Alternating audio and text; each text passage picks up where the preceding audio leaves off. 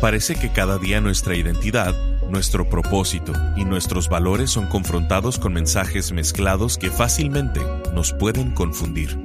Por eso, el día de hoy comenzamos una nueva serie de enseñanzas titulada Hablando de las cosas que importan.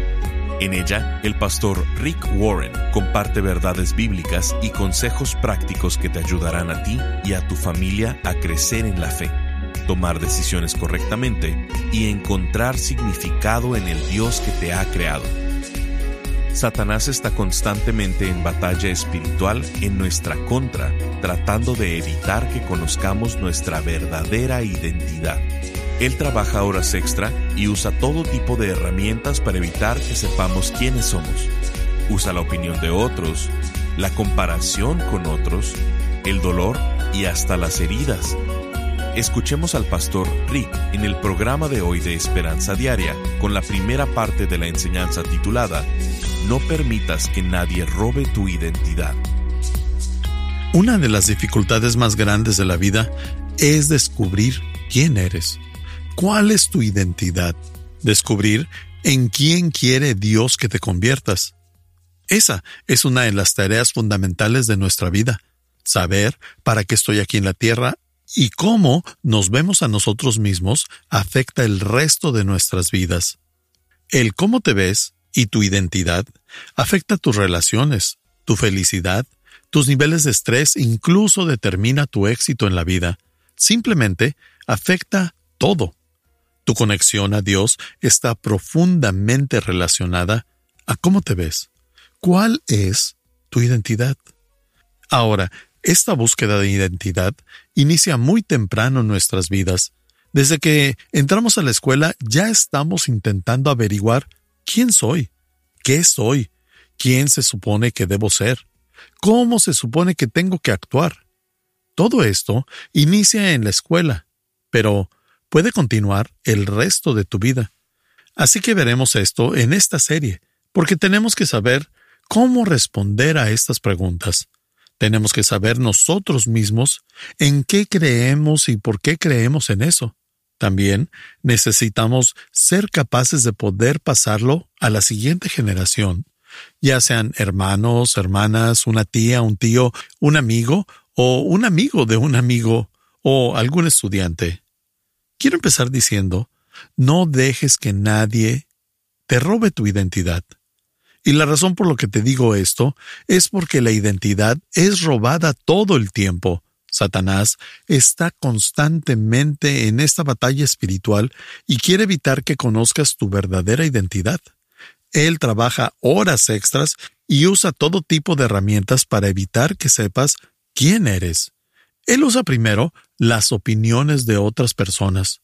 Lo que tus padres dicen de ti, lo que tus compañeros dicen de ti, lo que tu pareja dice de ti, o incluso lo que los profesionales dicen de ti, siempre intenta usar las opiniones de otros para darte forma y adecuarte a lo que otras personas quieren que seas, en lugar de lo que Dios dice que eres y puedes llegar a ser.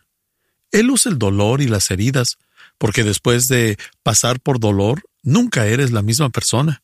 Inicias en un lugar, pero terminas en otro, y en ocasiones puede afectar profundamente tu identidad. También, usa las redes sociales y los medios de comunicación, porque solo vemos que las otras personas aparentan una vida perfecta, y te preguntas, ¿por qué no me veo así como él o como ella? ¿Por qué yo no tengo eso? ¿Por qué yo no puedo hacer eso? Y esta vida competitiva comparándote todo el tiempo con otros, te puede hacer sentir que no encajas. Y Satanás usa eso para seguir distorsionando tu identidad. Él sugiere cosas en tus pensamientos y a eso se le llaman tentaciones. Te dice cosas, pero la forma principal en la que Satanás te mantiene alejado de tu verdadera identidad en Cristo son las mentiras que te dices a ti mismo porque te mientes todo el tiempo, te dices cosas que son buenas y otras malas, pero la verdad es que no eres el mejor juez, porque no puedes verte desde un punto de vista preciso, porque obviamente estamos ensimismados en nosotros y nos decimos cosas de nosotros mismos todo el tiempo. y vas por la vida diciéndote que eres un desorganizado, un tonto, un feo y cosas así, así como ahora te estás hablando a ti mismo. Tienes un flujo en tu pensamiento de ti mismo en tu mente todo el tiempo. Tal vez pienses, ¿me interesa lo que Rick está diciendo? Porque si me interesa, voy a prestar atención, pero si no, voy a cambiarle a la transmisión o a pensar en algo más como tengo hambre. Así que, ¿cómo puedo saber quién soy? ¿Cómo puedo saber para lo que Dios me hizo? Bueno, hay un gran filósofo llamado Pascal, y él dijo una gran frase famosa y dice algo así, la única forma en la que vas a poder conocerte es conociendo a Dios por medio de Jesucristo. Él dice, porque solo conocemos a Dios por medio de Jesucristo y solo nos conocemos a nosotros mismos por medio de Jesucristo. Solo conocemos el sentido de la vida por medio de Jesucristo. Solo podemos conocer el significado de nuestra muerte por medio de Jesucristo, porque en Cristo nos conocemos a nosotros mismos. Ahora, esta idea no es particularmente nueva, porque ha estado en la Biblia miles de años. Por ejemplo, en Colosenses 1.16 dice, Dios ha creado en él todas las cosas. Todo lo ha creado Dios por Cristo y para Cristo. La única forma en la que vas a saber quién eres y cuál es tu propósito en la vida es en Cristo, porque Él te creó. Tú no te creaste a ti mismo, así que no puedes decirte cuál es tu propósito. Ahora, esa pequeña frase, en Cristo, es una de las frases más importantes en la Biblia. En el Nuevo Testamento es usado aproximadamente 80 veces. En Cristo, en Cristo, en Cristo. Y la frase en Él es utilizada aproximadamente 70 veces. Tú sabes que hoy en día nos llamamos cristianos, pero esa palabra se utiliza una o dos veces en la Biblia. No es muy usada. En lugar que los creyentes se llamasen creyentes o discípulos o seguidores de Jesús o cristianos, en la Biblia el término más utilizado para el seguidor de Cristo era estoy en Cristo. En Cristo. ¿Qué significa?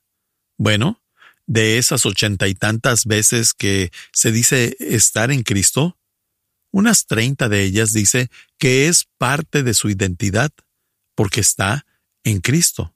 Ahora, no tenemos tiempo de ver los 35 factores de tu vida, pero vamos a explicar cuatro. Así que si tienes oportunidad, escríbelas porque son importantes. Esta frase, en Cristo, es utilizada más de 80 veces y en Él es utilizada aproximadamente nueve veces. Ahora, permíteme mostrarte otro versículo. Efesios 1.11 dice, por medio de Cristo. Ahí está la frase, y cada que veamos esta frase hoy, circúlala si tienes oportunidad. Por medio de Cristo, Dios nos eligió desde un principio para que fuéramos suyos. Allí está nuestra identidad. Es su propósito. Porque si quieres conocer tu identidad en la vida, la única forma de hacerlo es hablando con tu Creador, porque Dios estaba en Cristo y Cristo está en Dios, quien te hizo y no puedes decirte a ti mismo cuál es tu propósito porque tú no te hiciste a ti mismo. Por eso, si buscas tu identidad en otras personas, no la vas a encontrar, porque tu identidad está en Cristo. Así es como sabemos quién podemos llegar a ser y cuál es el propósito de nuestra vida. Así que vamos a ver estas cuatro cualidades de nuestra identidad en Cristo. Tienes que aprendértelas y luego pasarlas a la siguiente generación.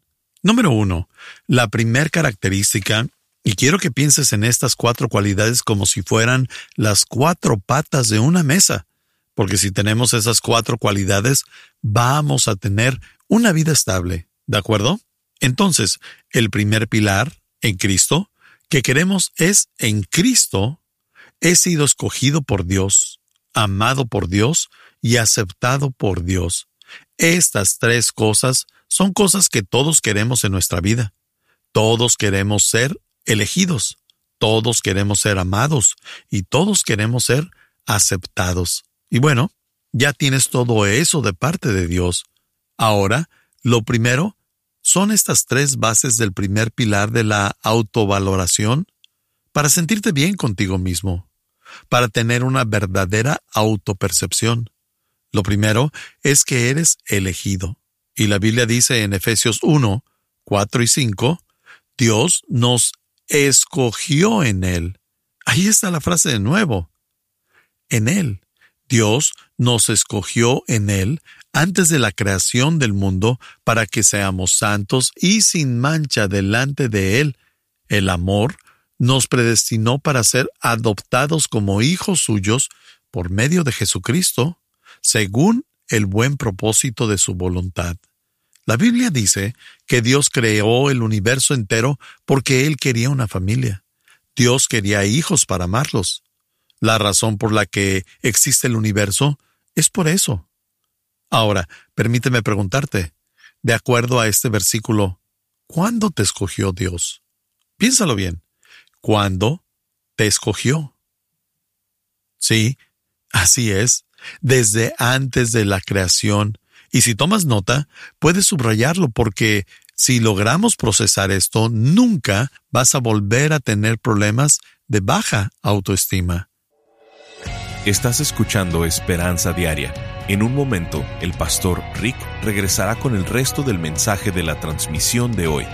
Nuestro propósito, valores e identidad están siendo atacadas a diario por la presión social, los medios, la opinión de los demás y las tendencias sociales.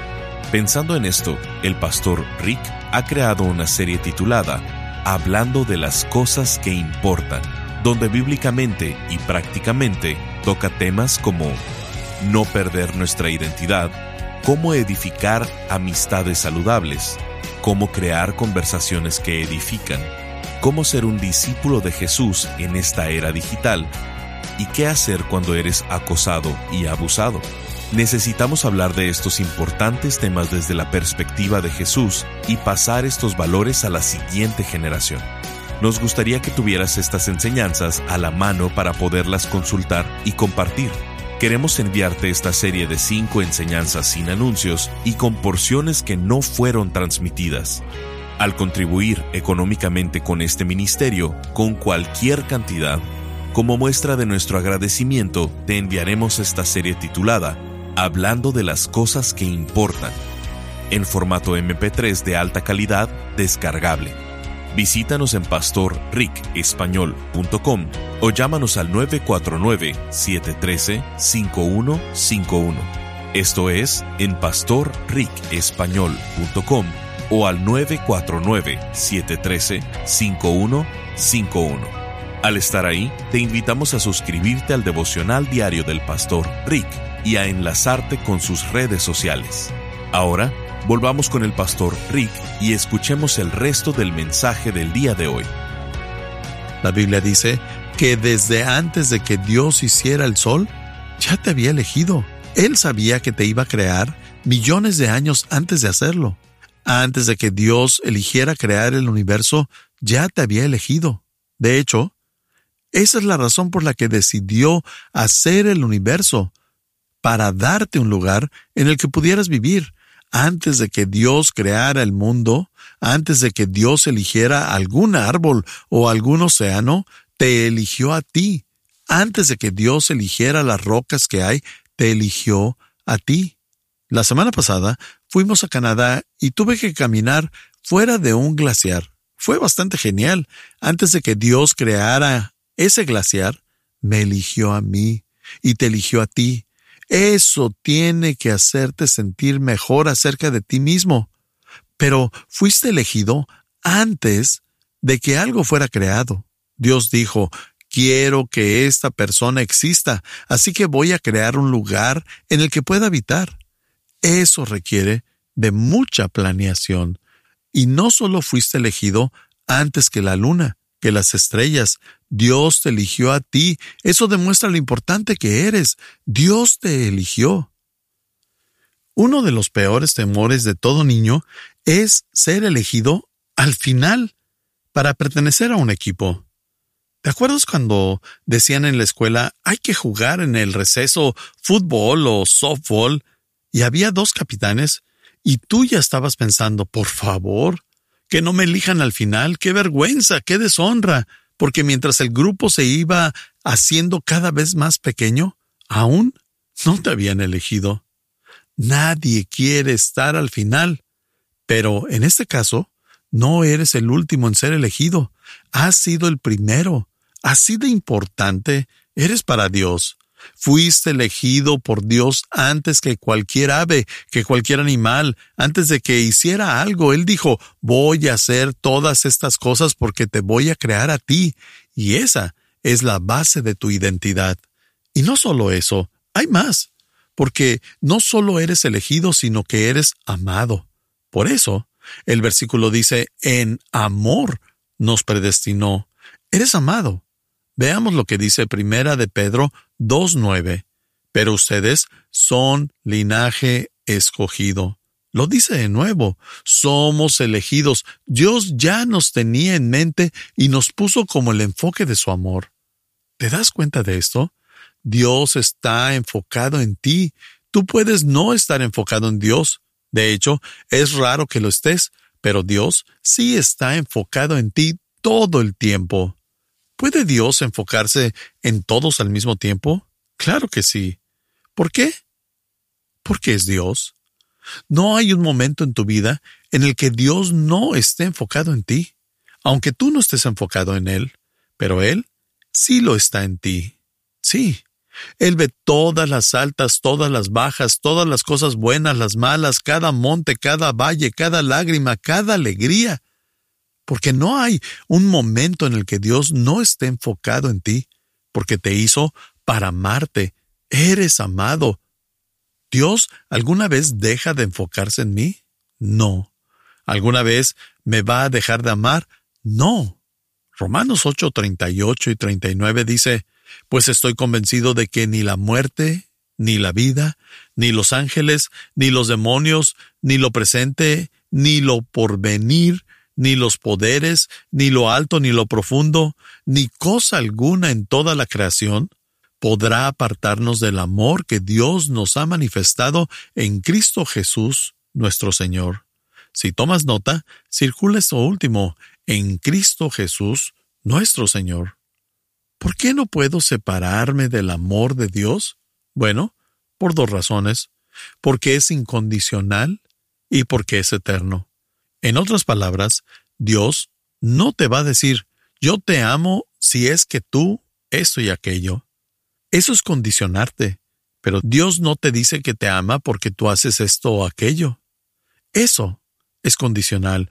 Dios dice que te ama y ya. Te ama y ya. Él te ama a pesar de que tú no siempre lo ames, porque Dios es amor. El amor de Dios está basado en quién es Él, no en lo que tú hagas, no está basado en tu desempeño, está basado en su carácter, porque no puedes hacer que Dios te deje de amar. Puedes intentarlo, pero vas a fallar, porque Dios es amor. Su amor no es condicional. Pero no solo eso, sino que es consistente. Nunca vas a tener que cuestionarte si Dios te ama. Yo nunca me despierto y me pregunto, Dios, ¿Me ama a pesar de lo que hice ayer? Porque Dios dice que su amor no es voluble ni impredecible. Porque Él no te abraza un día y te desecha al día siguiente. Y nunca tenemos que preguntarnos si Dios nos ama, porque sí lo hace.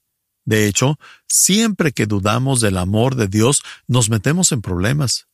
Y cada vez que dudamos del amor de Dios pensamos, yo sé más que Dios. Por eso voy a hacer lo que yo quiera hacer y cuando lo quiera hacer. Hmm. ¿Y cómo te está funcionando eso? ¿Vas por la vida sin problemas, ni depresión, ni desánimo? Siempre nos metemos en problemas cuando dudamos del amor y de la sabiduría de Dios.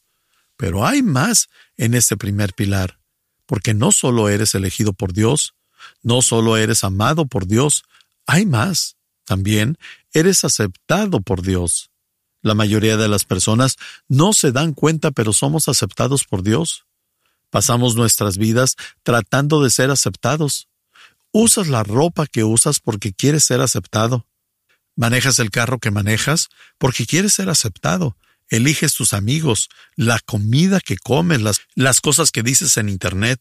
Todo lo que haces viene de la necesidad masiva de decir, acéptenme, acéptenme, quiero ser aceptado.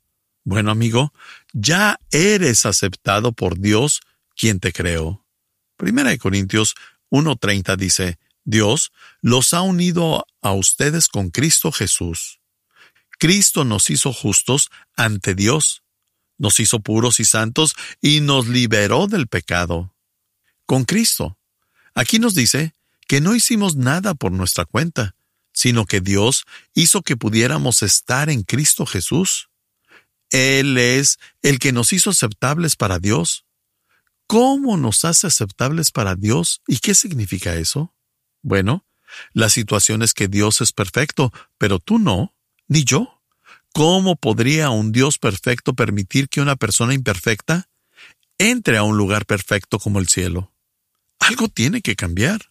Por eso Dios dice, yo me encargaré del problema, y baja a la tierra como un hombre en la forma de Jesucristo.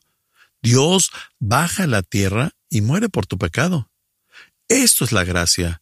Esto es la redención. A esto le llamamos ser rescatado por Dios. Y hay muchos términos teológicos que hay para esto. Se le llama justificación, que es como si nunca hubiera pecado, justificado. Dios dice, voy a hacerte limpio y perfecto en mis ojos, no va a importar lo que hayas hecho. Dios dice, vine a la tierra y mandé a mi Hijo a morir por ti, para que seas aceptable para mí. Así que, si Dios te acepta, ¿Para qué necesitas la aprobación de los demás? Una de las cosas más liberadoras de la vida va a ser cuando aprendas que no necesitas la aprobación de los demás para ser feliz. No la necesitas. Solo necesitas una aprobación, la de Dios. Y como le agradas a Dios y tú te agradas a ti mismo, pero no le agradas a alguien más, ¿qué más da? No necesito tu aprobación, y no sé si lo sabes o no. Pero hay muchas personas a las que no les agrado y me critican, pero no invierto mi tiempo pensando en esas personas. ¿Por qué? Porque no necesito su aprobación para ser feliz. Yo soy feliz y mientras ellos le dan vueltas al asunto pensando en que no les agrado, está bien. Le agrado a Dios y soy elegido, amado, aceptado, y tú también. Así que ¿Cuál es la necesidad de darle importancia a lo que otras personas piensan de ti? Este es el primer pilar. Recuerda, son cuatro. El segundo pilar de la autovaloración es en Cristo soy invaluable. En Cristo soy invaluable. Isaías 43, 4 dice, Eres muy precioso para mí. Estás escuchando Esperanza Diaria. El pastor Rick regresará en un momento para cerrar la transmisión del día de hoy. Sandra nos escribe desde Bogotá, Colombia, y dice, Hace 10 meses nuestra hija de 25 años partió con el Señor, y han venido días muy difíciles, pero encontré al pastor Rick Warren por internet, y Dios ha usado su vida para levantar mis brazos y los de mi esposo también los de mi papá porque mi mamá también falleció el año pasado. Como familia estamos atravesando un desierto, pero estamos aprendiendo mucho gracias a su ministerio. Gracias a Dios por ponerlo en nuestro camino, porque gracias a su experiencia de vida me está enseñando a seguir luchando cada día. Dios lo bendiga. Quise escribir para agradecerle a Dios por sus vidas y por todo el ministerio. Bendiciones. Gracias por acompañarnos. Si quieres mantenerte en contacto con el pastor Rick, visita pastorricespañol.com y síguelo a través de sus redes sociales. Y si quieres hacerle saber la manera en que estas transmisiones han tocado tu vida, escríbele a esperanza.pastorrick.com. Sintonízanos en nuestra siguiente transmisión para seguir buscando nuestra esperanza diaria en la palabra de Dios. Este programa está patrocinado por el Ministerio de Esperanza Diaria y por tu generoso apoyo financiero.